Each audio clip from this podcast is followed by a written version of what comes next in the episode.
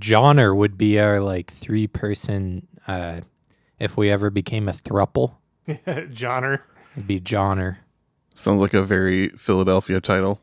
That was uh that's how I True. thought Goner Records was pronounced. Johnner.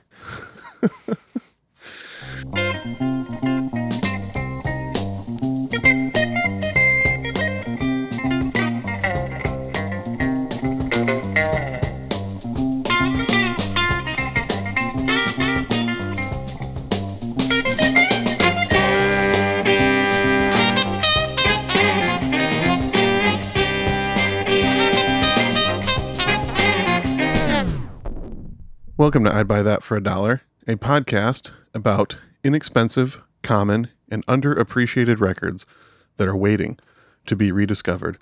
I'm your host, Sean Hartman, owner of so much honey that even the bees envy me. I'm Jeremy Ruggles, indiscriminate clearance pumpkin flavored item obtainer. And I am Peter Cook, occasional Quaker Oats enthusiast. Well, it's just the classic lineup. Classic trio, no guest this time. Oh wow, that's been a, a hot minute. It has. Brings me back. The perfect treat for this episode would be pumpkin Quaker oats with honey. That actually sounds amazing right about now. I'd go for that. I think we should pause. We should pause and all make that. Yeah. All right, we'll be, we'll be right back, listener. Well, how y'all been?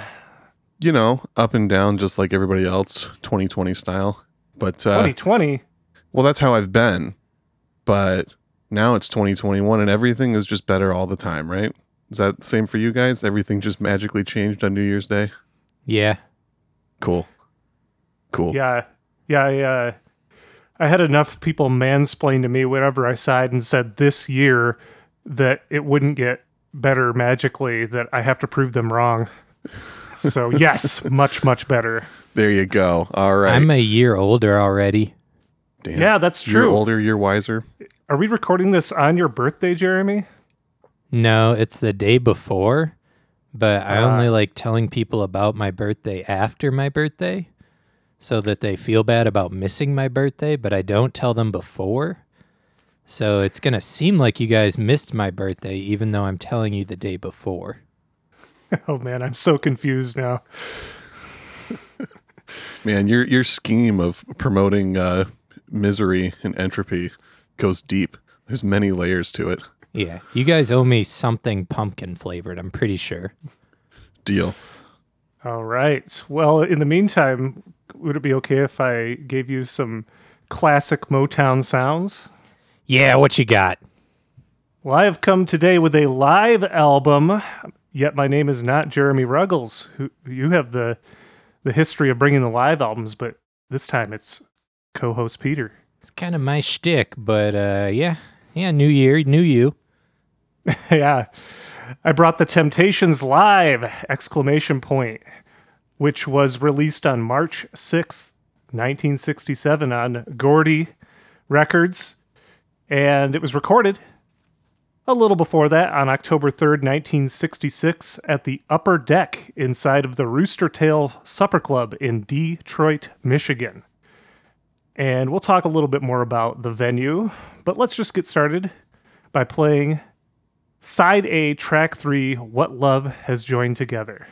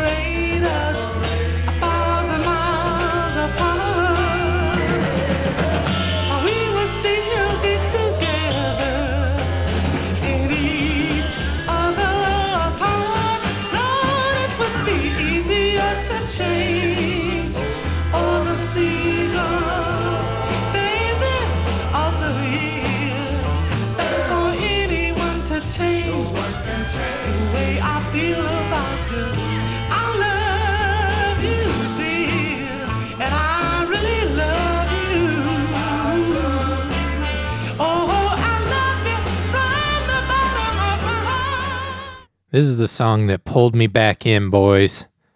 I'm gonna. Oh yeah. Yeah, I had not actually heard this album previous to before this, you know, while we're doing the research. And the it starts out with an intro, normal for a live record, but then they go right into a medley, and I hate medleys. Same. Can't Yeah, stand it's- them. It's an odd choice to do right out the gate. Yeah, and in that in that medley, the snares all like ringing all crazy in the room, and there's people like clapping, and they're like clapping slightly off, so it's all smeary. And I was like, "Oh, this is a rough sounding recording, and it's a medley, and I am not digging this." But then this song is next, and I was like, "Oh, there we go." Kind of mm. pulled me back in the groove. I I'd be inclined to agree with you. I don't always listen to that medley when I put this on because it is a bit shambling. Yeah, it's kind of an abrupt start to the performance and this is where it really takes off for me too. That's why I chose to feature this one first. Yeah, then it goes up from there, though. True. Mhm. I'm kind of assuming that the arrangement of tracks on the record is not the same as what they did live. Just I don't know. That was the impression I got while listening to this. So I wonder if they actually started the show with a medley or not. Yeah, I couldn't find anything to prove or disprove that theory, but I wondered the same thing. So, yeah, we can assume either way. but it, yeah, it does definitely pick up, in my opinion, with this track. And Eddie Kendricks on lead vocal, you can't go wrong. Untouchable. That's that's also one of my favorite Temptation songs too. So it really same thing as Jeremy. Turned off by the medley and then fully reeled back in with a killer performance of one of my favorite songs. Yeah, that was written by Smokey Robinson and Bobby Rogers of the Miracles, as I think many Temptation songs were. And Eddie Kendricks, we uh, he was the first tenor in the group in their harmonies, but he's best known for his falsetto voice when singing lead. And if you're not a Patreon subscriber, you don't know that we did a whole episode on Eddie Kendricks. And so if you want to learn more, we do a little deeper dive on on that episode. And we'll talk a little more about Eddie Kendricks as we go along here. Uh, but this is the classic Temptations lineup on this live recording. We have Eddie Kendricks, David Ruffin, Paul Williams, Melvin Blue Franklin, and Otis Williams. And we'll talk more about the members as we go along in this episode. But the upper deck, as we mentioned at the top, that was the second floor of the Rooster Tail, and the upper deck was a rock and roll club opened in 1965 by twin brothers Tom and Jerry Schoenith. That's hilarious that their names were Tom and Jerry. And it became the upper deck became known as a night spot for the young. And in 1966, the year after they opened and were quite successful as a rock and roll club, they the brothers started featuring Motown Mondays. And the first night of Motown Mondays featured the Four Tops, and that performance was recorded and released as Four Tops Live in 1966. And this one followed shortly thereafter. I wasn't familiar with this. I, don't know if any other uh, Motown Mondays were recorded and released as live albums, but it seems that a lot of the big Motown names did perform at the upper deck in the Rooster Tail. It seems weird to me that they would only give a Monday to Motown artists. I mean, like by this time period, most of these bands were huge, like internationally successful artists. You'd think that, you know, they'd be playing a Saturday night in their own hometown, but who knows? I thought that was curious myself, but uh, I don't know if it was to to to bring people out on a Monday and reserve the weekends for like touring bands or something. Could be. Plus, you know, you got that alliteration and everything. Is you know, whatever. Yeah, the alliteration will just sell it. Motown Mondays. that is where this live performance was captured and, and how it came to be. I did double check, and October 3rd was a Monday in 1966. So I was aware of the Temptations hits going back, we'll say, in the, until about a, the last decade. I knew the hits. I didn't really know the individual members and the deep cuts until I started working with this guy named Sean Hartman at a record store. And I think uh, Sean was steeped in a Motown phase or Temptations phase specifically at the time. And by proxy, I came to know the catalog a lot better. Right. Because, I mean, when you're hearing some of these amazing Temptations deep cuts, how can you not enjoy it? You'd have to be completely soulless. That is a true fact. Not to alienate any of our dear listeners that may not like the Temptations, but still, like, I just, I can't even imagine how you could not like this group, to be honest. It's fair. It's totally fair. I would say when I was younger, there was something that really turned me off about the. I mean, they're not barbershop quintet, obviously, but they do similar things with the harmonies, and there's that influence there. So I can imagine somebody being kind of turned off by it, but it's so catchy. I don't even. Yeah. It still seems a little weird. Right, right. I mean, I feel like if you didn't like the Temptations, you just generally don't like soul music. You, you can't be a fan of soul music and not dig on some of the Temptations stuff. They were just, as far as that vocal group sound, you know, that early, heavily gospel influence sound, that Detroit street corner vocal group, man, the, the Temptations were just top of the stack for that. Absolutely. Yeah, are they the uh are are they behind the Supremes as far as like best selling Motown artists go? Yeah, the Supremes are number one. I don't know, you know, what number the Temptations are, but they're they're up there. They're one of the most successful Motown groups for sure. But I feel like, especially in we'll just say it, in white culture, they're probably only known for two or three songs. True, true. Like, you know, people know My Girl, maybe they know like Papa was a Rolling Stone. I, I'm trying to think of like what the the temps cuts are that uh, that really cross over. I gotta say, every time I've dropped "Ain't Too Proud to Beg," it people have just lit up, especially in like those Midwest DJ gigs. That one will get pretty much any crowd, bar, dance nights, weddings, any generation, any community gets down on that song too. I'm happy to report. All right, so got a few, but yeah, they their catalog goes so much deeper True. than those few tracks.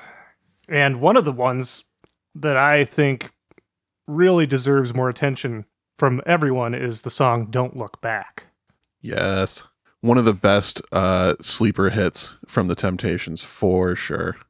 Yeah, and there is an, a very lengthy version that appears at the end of this live outing that I would like to feature next if you guys are ready to do that.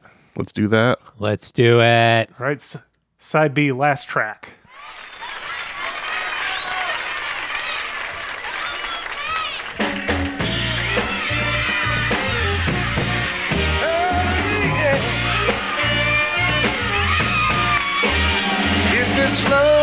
you're running from. There's no hiding place. Mm. Love has problems, I know, but their problems we'll just have to face. Oh, yeah. yeah. So if you just put your hand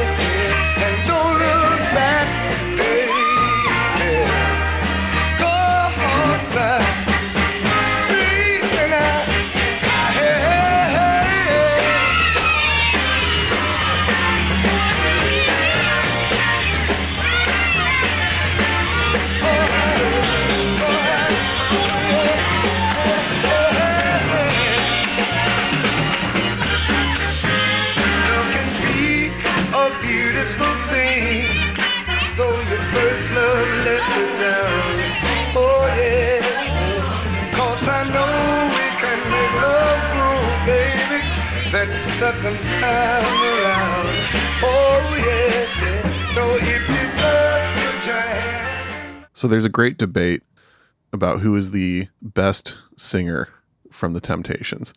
And for a long time, I was fully in the Eddie Kendricks camp. And the more I got into the group, the more I was like, man, as much as like David Ruffin was kind of an asshole, he just fucking killed it so much on so many of his tracks. And then even the more I listened to this group, it's just all about those Paul Williams leads. And that song is, you know, his signature track. That is such a perfect example of how incredible of a singer Paul Williams was. And from what I understand, that was the live show closing staple song for them and still is to this day. The true galaxy brain is the Otis Williams heads, though. Nah. Not even true. Yeah, so Don't Look Back. Another one written by Smokey Robinson, this time co written with Ronald White, also, I believe, from The Miracles. And Paul Williams, the lead vocalist on that, had been the Temptations' original lead singer, but by this time he had been overshadowed by both David Ruffin and Eddie Kendricks. And uh, I believe uh, Paul Williams is a baritone. I think that's where he falls in the, the range. And Smokey Robinson had produced the studio version. He had specifically assigned Paul Williams to the lead vocal on that one to showcase his voice. And the studio version had modest success as a single, peaking at number 83 on the Billboard Hot 100. Because of its kind of uh, you know modest success, that prevented Paul Williams from getting more leads on Temptation singles. However, when this live version was released, R&B DJs across the country started playing it, and the song had belated success as a result of that, which I thought was interesting. That it had a second life. That's part of the reason why it became a staple of the live shows. It just quickly became a fan favorite. And you, you just can't deny the power of Paul Williams' lead on there.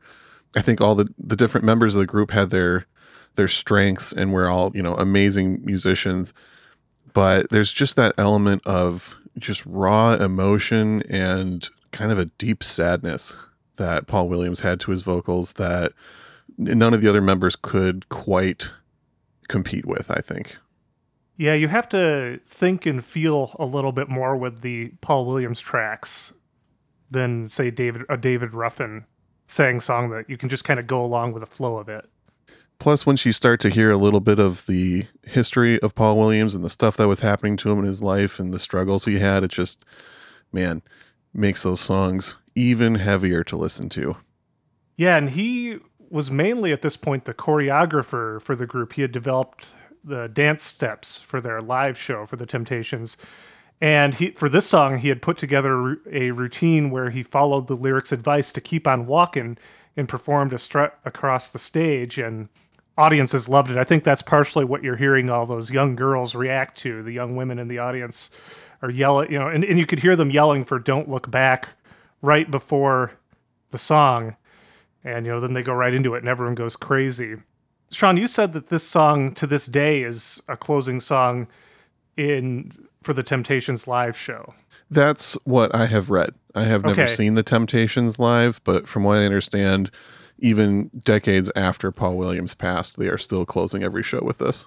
Okay, yeah, maybe they picked up again at some point because what I had read was that the song was ret- retired from their repertoire when Paul Williams left the group in 1971 due to complications from sickle cell anemia and alcoholism. But that might have been in that time period. Obviously, Otis Williams continues the group to this day with all new members, and so maybe someone's picked up that song since then. Could be. or Um, maybe I'm wrong. All these things are possible. yeah, unfortunately, yeah, as I mentioned, Paul Williams left the group due to health issues, and in 1973, sadly, he committed suicide. Paul Williams and Eddie Kendricks had grown up together in Alabama and sang together in church choir. And as teenagers, they sang in a doo wop group called the Cavaliers. And eventually they moved north to Detroit and in 1961 hooked up with Melvin Franklin, Otis Williams, and a guy named Al Bryant and formed the Temptations, or what would become the Temptations. They auditioned for Berry Gordy as the Elgins and were signed to the Motown imprint Miracle Records, which they released a couple singles through Miracle, and then that label folded and they were reassigned to the latest imprint that Berry Gordy had, Gordy Records, which is interesting. It's like, all right, my one label is closing down, so here's my other subsidiary. that Motown management of of labels is always interesting to me, and I think that goes pretty deep. I think there's a complicated history there. Yeah, I know initially Berry Gordy had this idea of having a lot of smaller labels and having more strict rules as to what kind of music was on each one. Some of them were more like up tempo, some of them were more of a raw soul. I mean, he had like a country and rock label at one point, and some of them worked, some of them didn't, and eventually it kind of became Gordy, Motown, and Tamla were the the main ones that you will find out there. hmm Yeah, the uh, fellow I mentioned, Al Bryant, he was frustrated with the initial lack of success of the group, and he preferred his day job working as a milkman over rehearsing and performing the rigors of all that, and was fired in 1964 after striking Paul Williams with a beer bottle on stage, which I was unaware of that particular aspect of the group's history until doing some research for this. Yeah, that that's the thing that a lot of people don't realize about the Temptations. I mean, you just think of them as this larger than life, hugely successful group, but you know, they were all putting in work for a very very long time before even getting signed to Motown. We should also mention that before becoming the Elgins, Paul Williams and Eddie Kendricks were in a group called the Primes, which were considered to be like the hottest underground Detroit group at that time. So much so that they also had a backup all female vocal group called the Primettes, which Mhm. then later changed their name to the Supremes. Yeah, that's a good point. We shouldn't uh, gloss over that. And I think we mentioned that a little bit in our Diana Ross episode. Yeah, there's actually a lot of them moving back and forth from the South and then to Cleveland and then to Detroit and then back uh, amidst uh, them trying to gain this success. Right. So yeah, when you when you put that context in of they were this group that everyone thought was going to get big because they were selling out shows before they had a real record deal. They get signed to Motown in 1960. Everything seemed like seems like it's going to be great, and then they don't have a hit single for 4 years, which is an incredibly long time to be on Motown without a hit single. There's plenty of artists that were dropped after one or two unsuccessful singles, and they were actually known in the Motown camp as the hitless Temptations after a while because everyone was just like, "Yep, they're good, but no one wants to hear them." And you know, that's just it for these guys, Unbelievable. right? So after that incident where Al Bryant was fired, David Ruffin was brought in as his replacement, and he had been following the group around hoping to join, and he had even impressed them when he had joined them on stage for a performance the previous year, which was 1963. So Ruffin joined, and this became the Classic Five era of the Temptations. And David Ruffin ended up becoming the lead vocalist on the Temptations' first number one single in 1965, and that was the song My Girl, the one that everyone knows. It was released in late 64, but it became a hit in 1965. And let's go ahead and listen to the live version of that, side A, track four. Also penned by Smokey Robinson and Ronald White.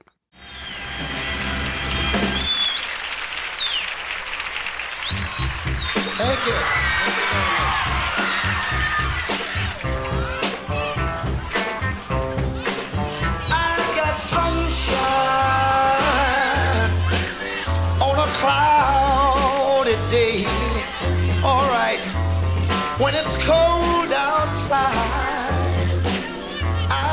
the month of May. All right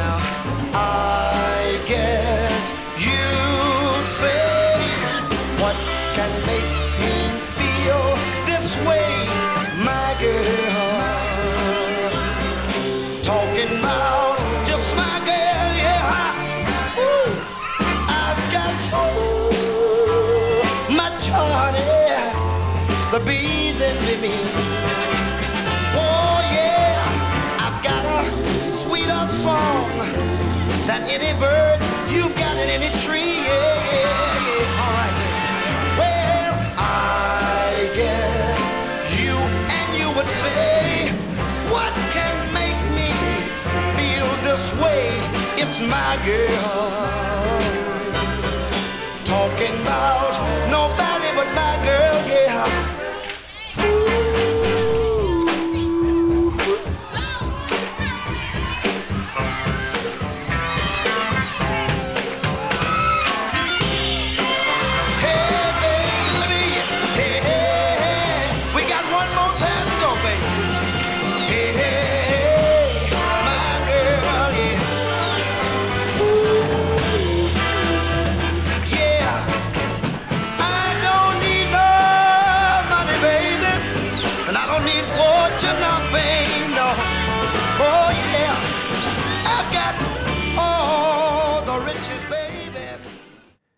That's a fantastic performance of that song. Sometimes when singers do the like superstar holding notes longer and stuff, it really turns me off, but he did it very tastefully, I felt like in this song. Yeah, everything, you know, aside from the medley, is done very tastefully on this record. There's slight changes, but they don't they don't butcher the original version.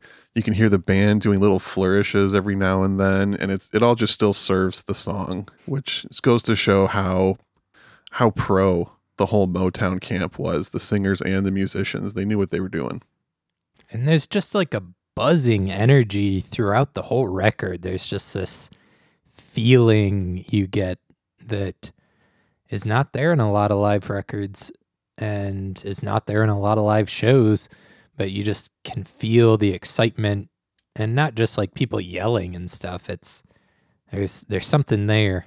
Yeah, and you know, obviously, technically, that you there are some issues that happen with the recording here and there throughout the album. I think, in particular, at the beginning, at the medley. Uh, so maybe that was first, and they were still figuring out some mic placements or this or that, because you you can hear some like distortion and leakage happening at, at points on this record. Uh, I'm sure in 1966, capturing an energetic live performance such as this was uh, you know difficult technologically speaking uh, with this many performers involved i don't know the specifics of uh, how they captured this but it is a really cool document to have and the energy is still there on wax for us to hear Definitely. all these years later. Yeah, so Robinson, Smokey Robinson, wrote that song specifically as a showcase for David Ruffin. He noticed that Ruffin had this mellow yet gruff voice, and he wanted something that Ruffin could belt out yet was also melodic and sweet. And Smokey Robinson, as producer, did also allow the Temptations to arrange their own backing vocals for that song.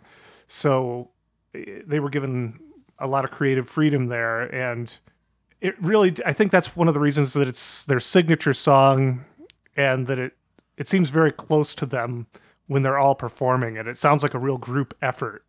I guess what I'm saying is it is their most played song, but it deserves its place in the cultural consciousness. Oh, absolutely. One of the things I've always admired about the Temptations is how good the group harmonies are and how perfectly they fit.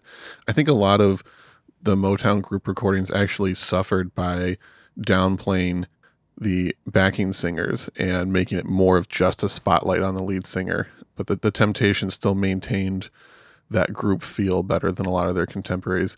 The, the other thing to note with this being a live record is they were also known as being some of the best dancers in the Motown the Motown label. So a lot of that energy you're hearing and the audience participation is also because they're just they're just fucking killing it on stage in every way. They always had these amazingly choreographed dance moves to go with it. They were just so smooth dancing and hitting those notes perfectly. You can find just a couple live YouTube videos of varying quality and some of their like early TV appearances and just man, they're just so cool to watch. Just the coolest guys. Then you add that on top of, you know, being the hometown heroes playing a Detroit club. I'm sure that was just a magical experience. Yeah, really. Uh, I start to like visualize what this was like when I listen to this record. As I understand it, this was the this is the only uh, live Temptations at least the only officially released live Temptations album that features David Ruffin. I don't know if you can confirm or deny that, Sean, as the Temptations head, the official Temptations head of I'd Buy That for a Dollar. Yeah, they did some more live records after this, but 67 was when David Ruffin was fired from the group. So he didn't get a chance to be on the following live records. Okay, wow, it was that soon after this. Yeah. Well, this song, the success of this song, did, at least for a brief time, elevate him to the status of lead vocalist for the Temptations on their subsequent hits. But I would like to talk a little bit about the other players that are on this live recording. We have the Temptations band, as they seem to be billed.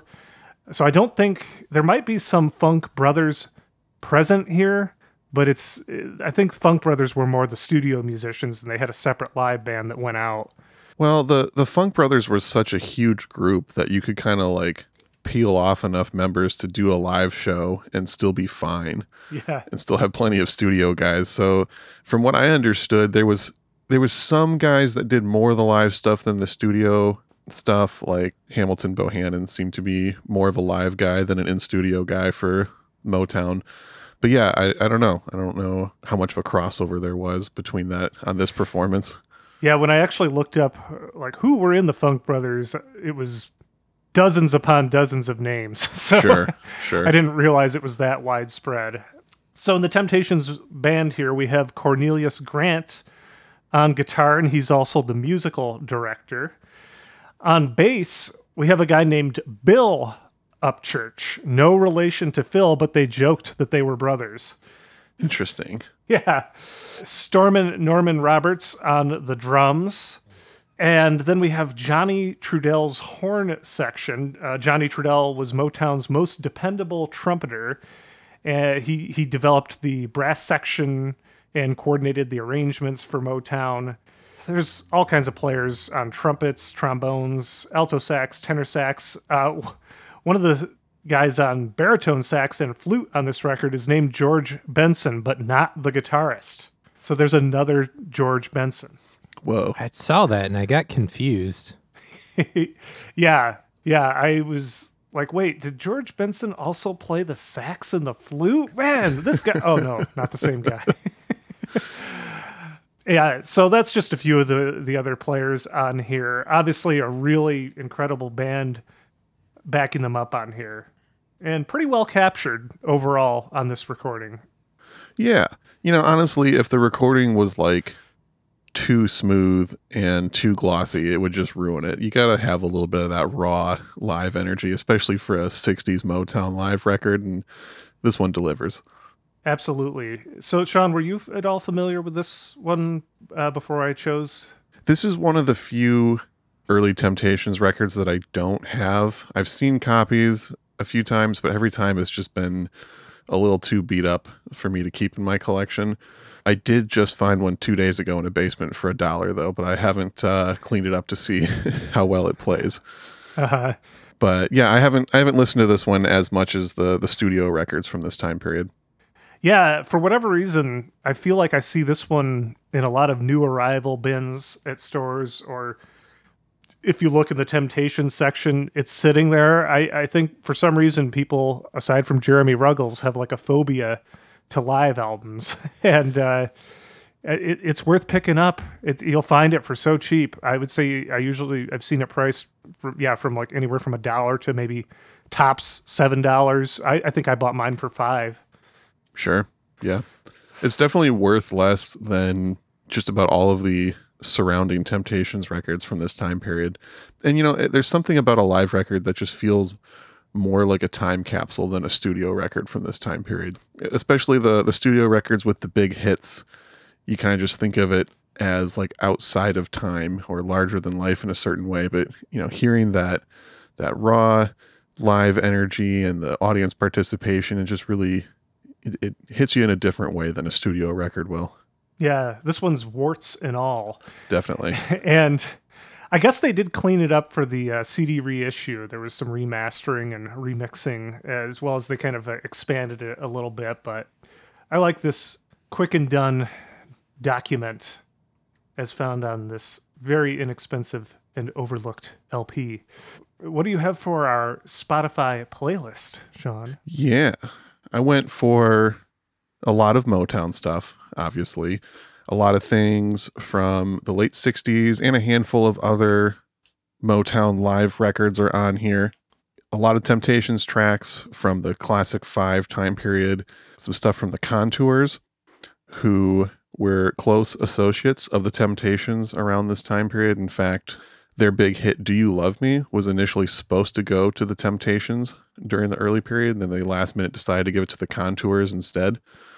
And then after Eddie Kendricks left, they ended up hiring Dennis Edwards as their new lead singer, who was the Contours lead singer at that point. Other songs we got on the list, one of my favorite underrated Motown artists, Shorty Long, plus other early guys like Marv Johnson, Isley Brothers, Spinners, Jimmy Ruffin, David Ruffin's brother, the Supremes from one of their live records from 1965, some Eddie Kendricks solo stuff, Mary Wells, and then a few non Motown groups like the Impressions and Jackie Wilson that definitely had an influence on the Motown sound, and also a couple smaller Motown artists doing covers of Temptations tracks. I got Bobby Taylor and the Vancouvers doing a version of Fading Away, the Monitors doing a version of Say You, and then we end it with uh, the studio version of Don't Look Back. I saw you had the Velvelettes on there. I did, yeah, because I know you have a bit of an association with that group of sorts. Yeah. Bertha Barbee McNeal from the Velvelettes taught at my middle school and is now uh, the neighbor to my wife's grandparents in Kalamazoo. right. Because from what I understand, that group uh, met while attending Western Michigan University in Kalamazoo and then moved out to Detroit to make it big at Motown, which they obviously did not make it as big as a lot of the other groups. They had a hit with a song called Needle in the Haystack, and then I put the B side on this playlist, Should I Tell Them? That's a cool, underrated Motown group right there. awesome. Yeah, I I was happy to see that you had included them. You know who you could probably add that uh, you showed me, I believe, Sean, the ink spots. Oh, yeah, totally. I mean, That's much earlier. Yeah, much earlier, but you couldn't really be a soul artist at this time and not be influenced by the ink spots in some way for sure. Which also we got to do an ink spots episode at some point. I Oh, love I- the ink spots. I so look forward to that. My favorite. Well, I'm gonna wait till we do that episode. What, what, I don't want to spoil anything in advance. That'll be that'll be fun though. I fully look forward to that. Perfect. Well, um, you can find that playlist on Spotify by searching I'd Buy That Podcast, all one word, to find this and every other playlist we've done to accompany our season two episodes. And don't forget, we mentioned earlier we have a Patreon that you can pledge to support us, and you can get bonus content. At the one dollar tier, you will get advance ear- early episodes. We'll send them to you a few days in advance before the rest of the world gets them. And then at the five dollar tier, you get that along with bonus episodes. And Eddie Kendricks is one of those bonus episodes. Eddie Kendricks from the Temptations. We talk about some of his solo stuff. Uh, we have quite a few of those available now. I think we've got around 10 of them. And then at the $20 tier, you get all that. Plus, we can send you, we will send you the vinyl subscription for $20 a month. You will get the vinyl subscription where we will send you an LP along with a 40, at least one LP and a 45, along with a handwritten note, Yes, usually courtesy of Sean Hartman. that's true. And those are limited slots for the $20 tier. We actually just had another one sign up by Mr. DJ Mahogany. Shout out DJ Mahogany. Oh, wow. Big fan of the show. Awesome. And yeah, there's only a couple slots left if you want to get it on that vinyl subscription program. So I'll mail you records every month. They'll be good. I've been liking the Instagram story shout outs we've been getting. So if Oh, you're, yeah. you know, if you're into that thing, shout us out. We appreciate it. We do. We appreciates it. Yeah, yeah. Listeners have been, you know, shouting us out saying, learned about this from I'd Buy That for a Dollar.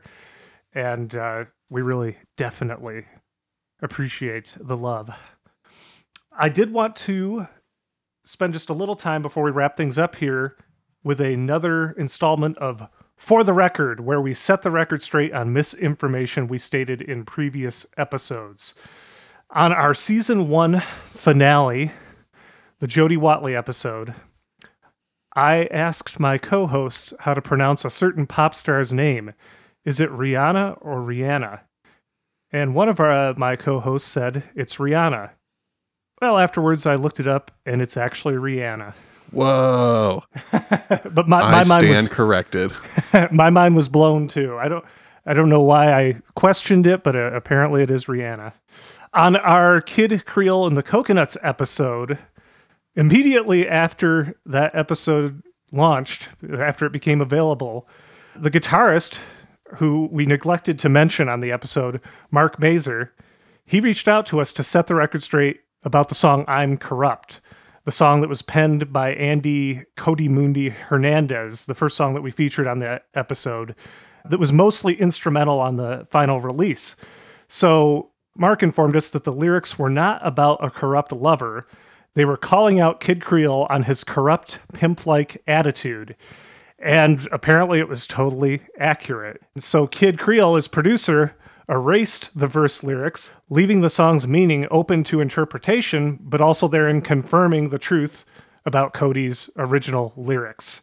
So we really thank we want to thank Mark for reaching out with that little clarification on that detail. Very cool. I think that's the first time that we've had an artist involved with one of the albums we featured uh, reach out and uh, uh, correct us or just uh, give us a little more backstory on a song. One more thing before we uh, end this installment of For the Record. On our Kashif episode, we said that Stone Love, the Supreme song, was a Holland Dozier Holland number, but it was written, it was actually written by Kenny Thomas and Frank Wilson. And also in that same dis- part of the discussion, we mentioned the Chi-Lite song. The one that we referred to was not Stoned in Love with You, it was Stoned Out of My Mind. And we actually have a Patreon episode about that Chi-Lite song True. that Jeremy was kind enough to bring to us. And I didn't even catch it when they said it wrong. I knew what he was. ta- I knew what we were talking about, but I uh, just wanted to clear or correct that detail. So that is it for this installment of For the Record, where we set the record straight. And so we mentioned that Otis Williams, uh, well, I don't know if we did mention it. Otis Williams from The Temptations is the only surviving original member of the group, but he rarely sang lead, and he is not featured on lead on any of the tracks on this album. However, Melvin Blue Franklin, as he was known, the bass singer, does have a lead on here on the track Old Man River, a show tune from the 1927 musical Showboat. And so this is sung from the perspective of a black stevedore on a showboat. And the Temptations change any mention of white men to rich men in their rendition of this song. It was written by Jerome Kern and Oscar Hammerstein II of Rodgers and Hammerstein fame. And I guess Gordy, Berry Gordy, the head of Motown, encouraged Motown acts to perform numbers from Broadway shows to appeal to a wider audience, especially live. It seems like he encouraged this. Are you are you familiar with this at all, Sean? Uh, no. Yeah, it seems that the Supremes also did that.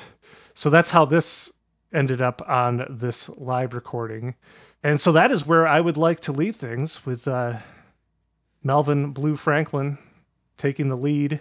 He takes it a little ways in, so we'll have to listen to a, a couple minutes. We'll, we'll feature a couple minutes of the track going out here. Uh, did we have any closing thoughts on the Temptations? I just wanted to throw out a buddy of mine was like, "Yeah, I love them. I love the song Ball of Confusion." And I was like, I hadn't heard that one and I listened and learned that they had a whole psychedelic soul period after this. Mm-hmm. So if this stuff doesn't grab you, check out the psychedelic soul era of Temptations. It's pretty wild stuff. Yeah, I do know a few people that prefer that period over anything else. It's harder for me to get into some of that stuff just because I love, you know, Eddie Kendricks and Paul Williams and David Ruffin so much, and the dynamic is lost a little bit after they switched lead singers, but there's still some really amazing moments. And I put a couple of tracks from that like late 60s early 70s period in the Spotify playlist. And the the switch over was because the producer Norman Whitfield kept asking Berry Gordy if he could produce for the Temptations. And Berry told him, well, you know, they got a good thing with Smokey Robinson. If Smokey's next single doesn't crack the top 20 with them, you can have them. And their next single did not crack the top 20. So then Norman Whitfield jumped in and started introducing wah pedals and weird effects and heavier horn led psychedelic sound that was very successful for them. Wow. Well, at some point, we'll maybe we'll go there. There, there could be a, another Temptations episode in our future. Who knows? I wouldn't be mad about that. All right, so we are going to get out of here on the aforementioned Old Man River. Thank you so much for listening to I'd Buy That for a Dollar. My name is Peter Cook. Uh, I'm Sean Hartman. My name is Jeremy Ruggles. There is no war but class war. Here we all work on the Mississippi. Here we all work while the rich boys play. Getting no rest from the dawn till the sunset. Getting no rest till the judgment day.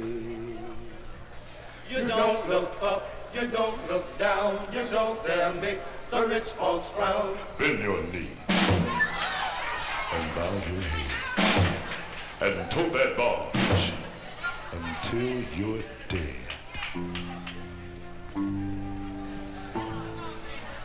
Let me go away